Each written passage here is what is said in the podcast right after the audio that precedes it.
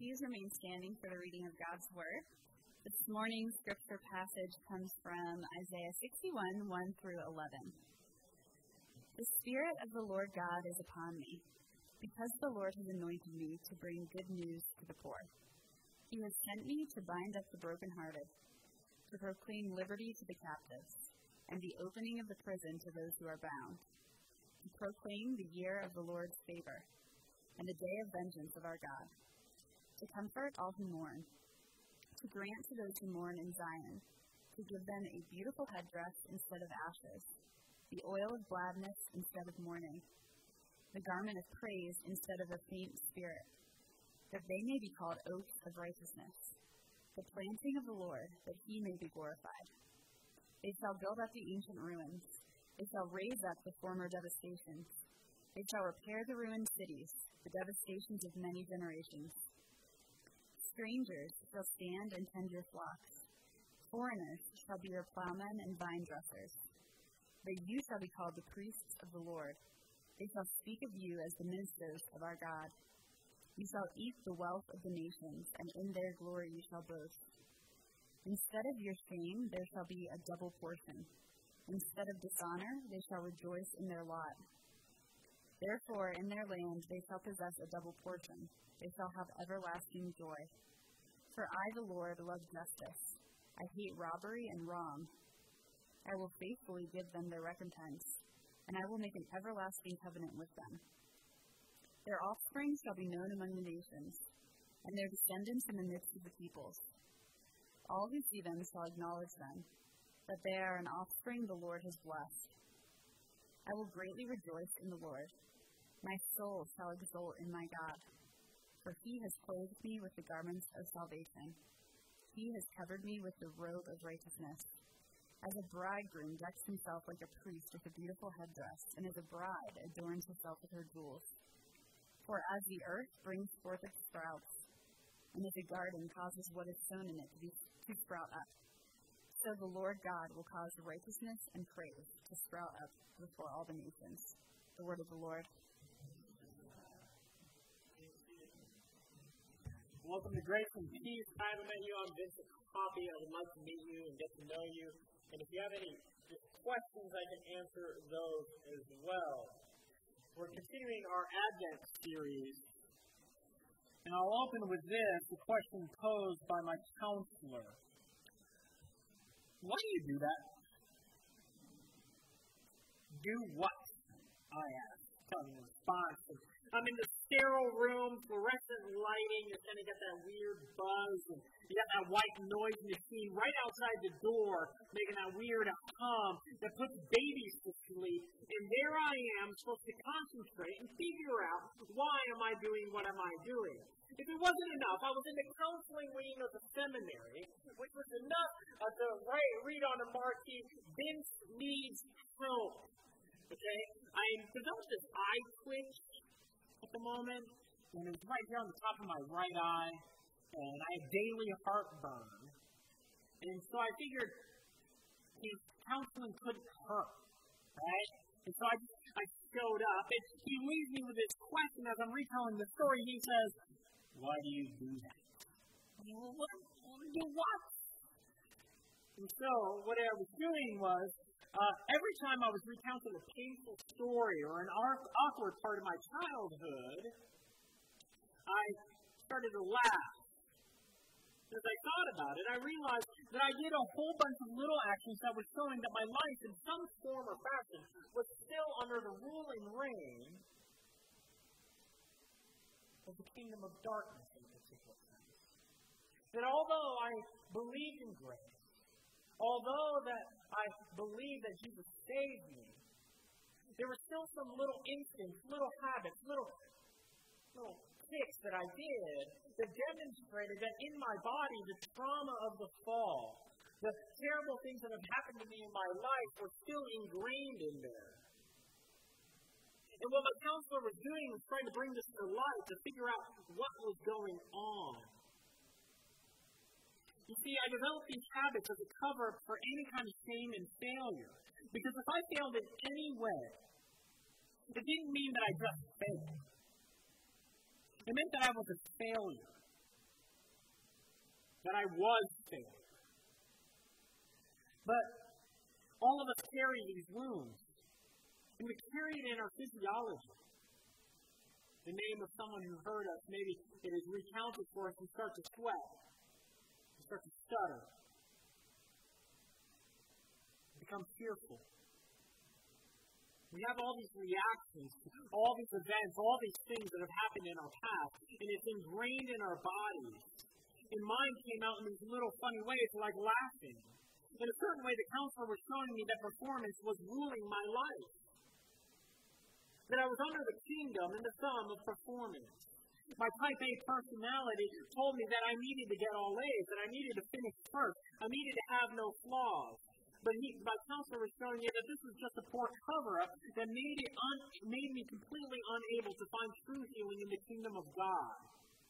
Grace, as much as I could preach it, was still a bit of a foreign concept as long as these things dominated the habits and instincts of my life. As, I, as long as I covered up my sin by performance, God's grace could not rule over the areas of my life. As long as my sin were filled by the performance of my self-righteousness, and my efforts to earn favor with anybody and with God, I could not be free to grasp God's grace and receive it as a gift. My counselor was getting me to realize that the dark sector of my past was, that isn't really Lord of your life, Vince. It can't lull, you, you cannot allow it to lord over your life anymore. The power is gone. That wasn't the kingdom you lived in. The kingdom of performance, the kingdom of your performance. You can't live there. You live now in the kingdom of God that comes by grace, by asking this question, why do you do that? My counselor was disequilibrating me, demonstrating how costly my sin was and showing me God's restoring grace. In chapters fifty-six through sixty-six of Isaiah, it is commonly called the Book of Glory. And in a lot of ways, it is a glimpse into what the future will look like, what God's kingdom in its fullness will be like. Chapter sixty previews that kingdom and how it comes. It says, "Arise, shine, for your light has come, for the glory of the Lord has risen upon you. For behold, darkness shall cover the earth, and thick darkness the peoples. Oh, but the Lord will arise upon you, and his glory will be seen in you. And the nations shall come to your light, and kings to the brightness of your rising." Meaning that the dawning of the kingdom comes in the midst of deep darkness, during the time when you find it most sorrowful and hopeless, when it was dim, when hope is failing, when you feel most needy, is when God's kingdom comes to break through the cold. Chapter sixty is a preview. Chapter sixty-one tells us how it comes about, and it comes about by the word of the servant Messiah. The servant of Isaiah forty through fifty-five is one who suffers on behalf of Israel. And for their sake, he is the one who is judged. And that they are counted righteous by the mediating work of this servant of Israel. In Isaiah forty-two, it says, "I, the Lord, have put my spirit upon him." This is combined with the prophecy of Isaiah eleven, concerning the Messiah, the anointed one, that says the Spirit of the Lord shall rest upon him, and the kingdom shall be upon his shoulders, and the government upon his shoulders. And so what this means is, here in sixty-one, when it opens, "The Spirit of the Lord God is upon me," it means that the one who was prophesied as the Messiah, the Savior, the anointed one in chapter eleven of Isaiah, has coherence and cohesion with the one who was talked about through Isaiah forty and fifty, Isaiah fifty-five, that he is the servant, the one who has come. He's the servant Messiah to save these people, and he is the one speaking, so you need to listen up. And what is he saying? What is he saying? Like how God, uh, the Word of God brought forth creation in Genesis, so the Word of God will bring about recreation in the new heavens and new earth. But Jesus in Luke four does something little scandalizing for, and, and, and a little messes with us a little bit. Luke four, Jesus takes most of the first two verses and applies it directly to himself and his ministry, and he says that it is fulfilled or brought to its completion, to its full stature, full nature here in your hearing. Meaning that he comes to inaugurate, to start the kingdom, to break it into the present at this time in his person. To get the year of the Lord's favor started. The party has started. But he stops before the parallel in the couplet, which is kind of strange. Jesus stops in the middle of a poetic form that would have said these two things are about the same thing. At the same time that you have favor, you have the day of vengeance. At the same time, Jesus stops in the middle of that to do something scandalizing and strange. In a certain way, he is saying that the kingdom has started in his inauguration, in his coming. He started it, but it will not bring, it, it will not be in its consummation to its full end until the day of vengeance at the end. And so Paul, or so Paul will declare in Acts seventeen, says he has fixed a day on which he will judge the world in his righteousness by a man whom he has appointed, and of this he has given assurance by all to all by raising him from the dead. The second coming will bring about the consummation of the kingdom, but along with it judgment. And Jesus says, "Behold, I am coming soon." And so we wait. In between his first coming and his second coming, we're waiting for the consummation so that the party can fully start. So we yearn and we long for the consummation of that kingdom. In the first coming, we see the kingdom comes by grace. Jesus is the gift of grace. The kingdom comes by grace. It is not earned, nor deserved, but gifted to humanity on Christmas. The prevailing kingdom of darkness, loneliness, isolation, lack of community, agony, misery, suffering, the prevailing kingdom that manifests itself in performance, is telling you that you need to achieve, that you need to be something, that you need to be somebody, is defeated by grace. Jesus is the grace that the world needs in our despair, and he is a gift. So, we must get into our hearts today that grace is disequilibrating, grace is costly, and grace is restoring. First, grace is disequilibrating.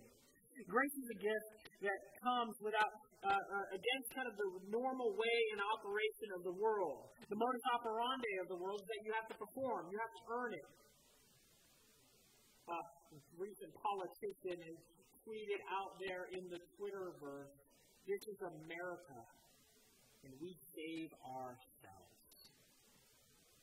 The way of sin and death, performance, is an upside-down world. When Jesus comes, he comes to put the world right side up again. But if all you have known is this way of performance, the upside-down world, as my friend has put it, the right-side-up kingdom of Jesus is going to always feel upside down. And you're going to feel dizzy and disequilibrated through the entire effort. Why? Because grace comes to usurp the power and reign of performance, or the power and reign of sin and death. Notice the imagery here in verses one through six, especially, that there's this anointed one, probably a king, acting as a prophet and mouthpiece of the Lord, heralding good news. If you are a kid, you probably watched the Marvel film. And in the beginning of one of the Marvel films, there is this person who will declare the coming of Thanos. Thanos comes from the word Thanaton, which means death. So the rule and reign of death. Oh, how good news this is. Wonderful. And this creepy figure comes there and says, "You have come to be saved by the great Thanos." And you're like, oh my gosh, what is this? And that's what it's like. Here, Jesus is speaking. And he is saying that the, the, the anointed one has come to usurp the power of the kingdom that was. Therefore, it's a reversal for everybody. What was upside down is now right side up again. In the ancient Near East, when a new king came into power, what would happen is that death were canceled and that prisoners were freed because the reign of the previous administration was done for. And there was a new way of doing things. Therefore, in the kingdom of Jesus, those held, held captive to performance, to sin and death are let go. For those freed in God's kingdom come, they enjoyed in full what was only symbolized in the year of Jubilee, the year of debt cancellation and Sabbath rest. It is come in the full, in the coming of the kingdom, and it comes by grace. Therefore, we who embrace Jesus as the gift, there is freedom. There is freedom from the need to get it right. There's freedom from the need to be right all the time with your spouse. There's freedom to have it all together. You don't have to keep up appearances. You don't have to have the best decorations on your uh, lane for Christmas time. You do not need to have the best Christmas cookies, to be the best wife, the best husband, the best grade A student, the best employee, the best perfect match on Hinge, Bumble, or Coffee Meets Bagel, or the best at anything. Because the need to be any of those things is only trying to climb the ladder of performance. And this is the instinct of the upside-down world, and no, I'm not talking about Stranger Things. If you're ruled by performance, grace will only look upside down. When Jesus shows up, Jesus says, blessed are the poor. Blessed are the meek. Blessed are the peacemakers. He does not say, blessed are those who have a four point oh and have graduated summa cum laude. No. Why? Because his kingdom comes by grace and not performance. Those who believe that they had the credentials, the right to be saved, were those who rejected Jesus. Why? Because their hands were rich where their self-earned entitlements. They believed God owed them, and therefore they could not embrace Jesus as the God-man come to them, the gift to bring them and restore them back to God. Therefore, the grace of God in Jesus Christ looked upside down to them. How do we know this? Look, look who receives the good news here. It says the poor, the brokenhearted, the captive, the rebels of the state, the prisoners, enemies of the state, the mourners. And in verses five through six, it mentions the stranger or the Gentile, the outsider, those who had no ethnic right to claim Jesus as their own, are the ones who receive him by grace. For them, Jesus' coming means the undoing of the reigning systems of corruption, control, performance, and power. It means that in the, that that it is in the spirit, poor. It means that the poor in spirit, the spiritually bankrupt, the broken, the unchurched, the dechurched, the sinner. Jesus comes to those. And those who are self-righteous and are captive to performance, they don't get it. In fact, they couldn't believe Jesus was the Messiah because he hung out with tax collectors and prostitutes. They're like, there's no way he could be this one. You see, they believed by their actions or even their ethnicity that the kingdom was earned instead of received, and therefore they could not receive him. The way to avoid Jesus was to avoid sin, Flannery O'Connor wrote in Wise Blood. It means that those who wish never to be needy of grace, they just need to fill their pockets and hands full of their self-achievements and performance, that they must become selfless and self-righteous and self-sufficient. But Christmas is the declaration that you need a gift and that it is you are to be needy of that gift. Maybe Kanye West is right. To the hustlers, killers, murderers, drug dealers, even strippers, Jesus walks with them. Statements like that is disequilibrating to the spiritually needy and to the spiritually greedy. For one, it is awesome. To the other, it is awful. To So during Advent, we need to ask ourselves, are we still amazed by grace? Is Christmas still shocking and beautiful? Or has it become routine? As simple as taking out your Christmas placement, is it just a routine? Or are you awe-inspired? Do you realize your need? Do you hunger and thirst? Like a lost wanderer in the desert, do you feel your need for like that? If we find the preaching of Christmas as ho-hum and humbug, then we might be operating under the reign of the old kingdom, unconsciously. We will find performance everywhere. We will find our efforts to achieve everywhere in our lives. And we push this on other people all the time, demanding that they live up to these weird standards that we have and that we couldn't possibly live up to ourselves. Love came down at Christmas. Not that we earned our way up. Are you needy? You see, being needy is the only way to be Christian according to Christians. The grace costs also. Grace is free, absolutely, but it is not cheap. It comes at great cost. Any gift that is a gift is received and purchased by someone else. Otherwise, it's a wage. And what we have earned as payment for our sin, according to Scripture, is death. But here, the servant Messiah says that he's the one paying the penalty for cosmic rebellion. He's the one absorbing the sins like the sins of a lover. Look at verse seven. Instead of shame, there shall be a double portion. Instead of dishonor, they shall rejoice in their lot. Therefore, in the land they shall possess a double portion. They shall have everlasting joy. In any relationship, it costs to be in it. You have to absorb by way of forgiveness the debts each one will incur, incur by hurting each other, failing each other, not living up to standards, not being the person you're supposed to be.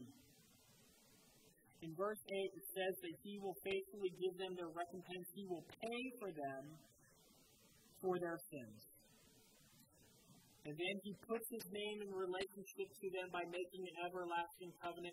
He puts his reputation upon them.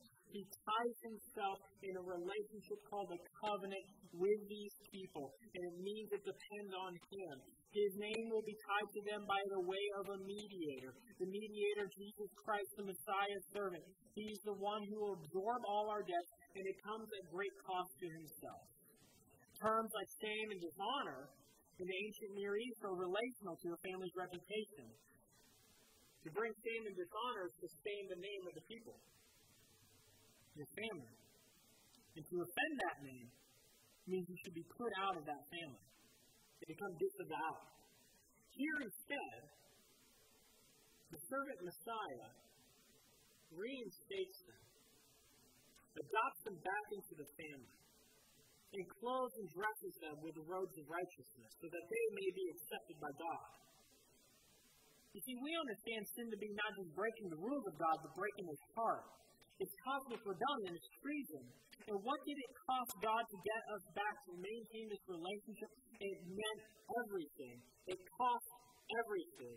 When Jesus was handed over, he did it according to his will. Why? Because he loved you. God the Father did it because he wanted you to, back in, to be back in the family. So Jesus was handed over to the enemy, symbolized in the hands of the enemy occupiers, the Romans. And he was crucified like any rebel against the Roman Empire. As the old hymn says, and this is true, in my place condemned he stood, sealed my pardon with his blood. Hallelujah, what a Savior.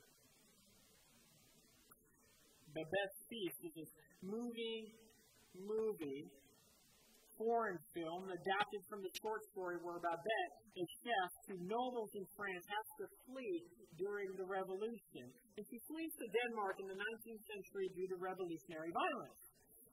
There she's taken in by two Protestant sisters, Martine and Philippa, whose father was very strict and pious, and therefore they are very strict and pious. The congregation is very much like, like, like the late father, strict, tired of fear. And they live according to this realm of performance. That in their self-denial, they can look down their noses at those who don't sacrifice like that. They're really just self-righteous, pious people. They have this mentality, always looking down at those who don't sacrifice like them. So much so that Babette, who longs to cook rich food, they tell her instead, ah, we prefer boiled fish and potatoes, saying Jesus commanded to take no thought of food and drink. The sisters and the whole congregation are imprisoned to this pious type of living, trying to earn God's favor. And they've hurt many relationships by this performance mentality. Babette, she cooks the same bland meals for fourteen years. The end of the revolution comes. She realizes she can leave. But at the last moment, right on the eve of the congreg- congregation's anniversary celebration, she comes into ten thousand francs. And she's rich. But she decides, instead of fleeing, she will use her money to grace the congregation with a feast. The sisters agree, but they vow in silence not to enjoy it, saying to, to indulge in such rich food would be a sin. They were enslaved again to performance and not free to follow Jesus. As the day comes, rich and green from all over the world come in to be served at the feast. The congregation sits down to be served. As, as the first meal comes out, it's turtle soup. They force themselves to be silent. But although they usually eat in silence, conversation begins to take off. Then comes wine. Bouvet Clio eighteen sixty, the finest vintage in France. The atmosphere changes. Someone smiles, someone else giggles, an arm comes up and drapes over his shoulder. Someone's heard to say, after all, did not the Lord Jesus say, love one another? By the time the main entree of quail arrives, those austere, pleasure-fearing people are giggling and laughing and slurping and gawping and praising God for their many years together. This pack of Pharisees go and become transformed into a loving community through the gift of a meal by grace. One of the two sisters, enjoying the meal, goes back to the back kitchen to thank Babette and says, oh, how we will miss you when you return to Paris. And Babette replies, I will not be returning to Paris because I have no money. I spent it all on our feast. You see, the gospel is not another performance, is not another form of performance slavery. No, it's an invitation to a feast where you are seated for free by grace, but it comes at great cost. It costs everything. Tasting the feast of the sacrificial grace, it changes everything, and it will transform you. It will begin to make you love again. Once you taste the freedom purchased by Jesus Christ, you will never want to return to slavery. Why would you? It's faithless performance. Continuing to taste the goodness of Jesus Christ day in and day out. To taste the cost of the feast and His sacrifice will enable you to release your hold on your self-righteousness and your demands of performance from, from others, and allows you to be gracious to them. And lastly, grace restores. Grace is restoring. The Dutch theologian Herman Bavinck, whom I named my dog after, taught that grace restores nature, writing this. The redemption by grace of created reality, the reformation of nature, is not merely repristination, meaning making things pretty like the Garden of Eden again. That's simple way of putting it, but raises the natural to a higher level than it originally occupied, meaning that Jesus comes not to bring things back to its original state, but to bring it to its full capacity. Paul writes that the creation groans for the redemption of the community. Jesus says that in the reading of this, it is fulfilled, it is brought to completion. You see, what we need more of in our day-to-day is Herman Bavinck in our discipleship and less cable news. There is a choral response in verses ten through eleven. Here the speaker takes on the role of leading the congregation, and the congregation are with the leader who mediates for them. He is clothed in the robes of righteousness, so they are. He is beautiful, so they are. As he is fruitful, so they will be. Verse four states that the people of God are to be restored, so they are restored to be restored, to repair that which was broken, like those who return from exile rebuilt Jerusalem. God's people are to live in the new reality, in the light of this new kingdom. Not the kingdom of performance, not the kingdom of earning it, not the kingdom of fake it till you make it, but the kingdom of grace. To restore all that was lost by the fall by his power and grace. They build systems of equity, justice, mercy, for God's glory.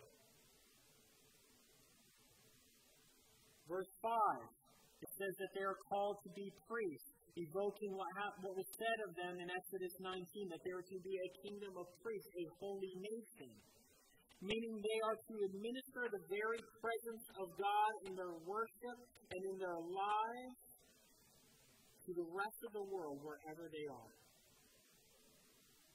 Grace restores. Notice this is done bodily, and it's not escapist. It is concerned with the real things of this earth, this planet. As one theologian said, God does not make junk, and he does not junk what he has made. The restoring nature of God's grace is bodily, and it is not some ethereal heaven apart from the earth. The end of the story of the Bible is earthly. It is not waiting to be swept up into some ethereal palace. It is heaven and earthly, but earthly nonetheless. Hence, the teaching of the bodily resurrection. To teach otherwise is to teeter on the brink of the age-old heresy of Gnosticism, which is taught that the physical was irredeemably corrupt, and we are to escape via secret knowledge. But think about it. Can you imagine life, even eternal life, without the senses? Notice that everywhere it is talked about eternal life, that in, and also the end, the way the, the new heavens and new earth, that there is always incense to smell. There is always angels to be held and to freak out about because they scare the heck out of people. That there are uh, things to be heard. There are things to feel. You will feel exhilarated in the new heavens and new earth. Therefore, the end is described in Scripture. There is always something to do with your senses. The good news is that Jesus comes to restore all things. It means that you will eat. You will drink with friends. It means you will play with your kids. It means you will run. You will jump. There may even be snowboarding. We're still, the verdict is still out on skiing in the new heavens and new earth. It means that you will garden. You will build. You will feel. You will hug. I can't imagine recreated life without hugging my kids and laughing with my wife over things like The Office in the new heavens and new earth. And this kingdom doesn't come by human effort. It doesn't come by the efforts of our hands. It has been appealing to bypass the offensiveness of Jesus and his exclusive teaching by looking for that kernel of truth, which ends up boiling down to some social program. In the end, what this only displays is that we want the stuff of the kingdom and not the king. As one person puts it, it is a kingdom without a king. We call that liberal theology often. But we also see it on the conservative side as well. When we have things like the Jericho March, and we attribute eschatological teachings and different things like that, that this is our eschatological moment, and we put it onto political spheres, instead of realizing that the kingdom of God is much greater, much stronger, much more beautiful, much more strong, and therefore we don't have to have the kingdom of this world because we've got the kingdom of God, and it has come and broken through in the person of Jesus Christ, and will be consummated one day when he comes again. It is not brought on by the efforts of our hands, whether on the liberal side or on the conservative side. You see, we are not the Christ to bring it about. We are not the king. To put that weight on anyone will crush them, and to put it on yourself will crush that kingdom. It will crush us all in our community and our culture if we put it on it. You are not the savior for your marriage. You are not the savior for your kids. You are not the savior your friends need, your company needs, or you need. There is only one, the only servant Messiah, the only true prophet, the only true priest, the only true king, the only God-man, the only savior is Jesus Christ. All others or woefully underqualified, including that person you look at in the mirror. Believe you're the Christ, and you'll crush yourself. The vision of Isaiah sixty-one is one of a kingdom that is constructed and built on the word of the king, proclaiming his victory and good news to the needy and restoration by grace, a great cost to himself.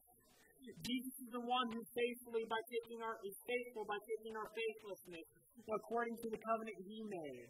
The restoration happens, is initiated, and finished by the Anointed One, and we are not the Christ. It means that everything that sin has corrupted, grace will restore in the person of Jesus Christ and be made more glorious than it was before. It means that one day systems, structures, institutions, cultures, operations of the world that don't line up with God's kingdom, they will be brought down. There will no longer be housing codes and regulations where certain people will be held out of neighborhoods and directed to others because of the color of their skin. Fathers will no longer have to teach boys not to wear hoodies in certain parts of town because they may be questioned or be held in suspicion. Mothers will no longer have to tell their daughters to watch out for their drinks at college parties because people will actually care for one another. Parents will not have to keep vigilant watch over their kids for fear of them being trafficked. People will no longer look at others as objects of pleasure, but as people made in the image of God and designated with power. We will no longer use this earth for consumeristic gain, but the earth will be cultivated for the common good. We will no longer use food and alcohol as means of escape, but as means to celebrate. No longer will weapons of war be fashioned for destruction, but they will be made tools for food. No longer will graves hold our loved ones, but they will be turned to flower beds, memorials to remember the restoring, resurrecting, restoring power and grace of our God and Jesus Christ, who is light in darkness, hope in despair, freedom to the performance and slave, healing to the traumatized, joy to the sad, community to the isolated, savior to sinners, and the gift to the needy. And he, Jesus Christ, at Christmas we do say and we sing, joy to the world, the Lord is come, let earth receive her King. Let every heart prepare him room, and heaven and nature sing. Joy to the world, the Savior reigns. Let men their songs employ, while fields and floods, rocks, hills, and plains repeat the sounding joy. Let no, let no more let sin and sorrows grow, nor thorns infest the ground. He comes to make his blessings flow, for as the curse is found. He rules the world with truth and grace and makes the nations prove the glories of his righteousness and wonders of his love. Jesus Christ is the gift of grace at Christmas. He is the kingdom come by grace, not by performance. And we earn it. We do not earn it. We only receive it. Therefore, wait in patient expectation for his coming, that you, the needy, broken, doubting, hurting, impatient, scared, isolated, alone. To you, Christmas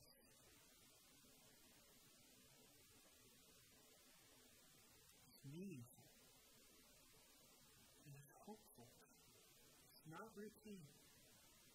Because Jesus Christ is the kingdom brought home by grace. Almighty Lord and God, work in our hearts now by the power of your word. Make it effective that we would live lives of grace, understanding that it is not earned but received.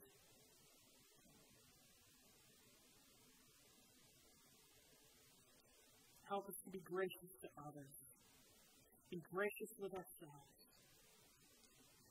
Because we know at Christmas love came down and we did not go up. Transform our lives and be with us.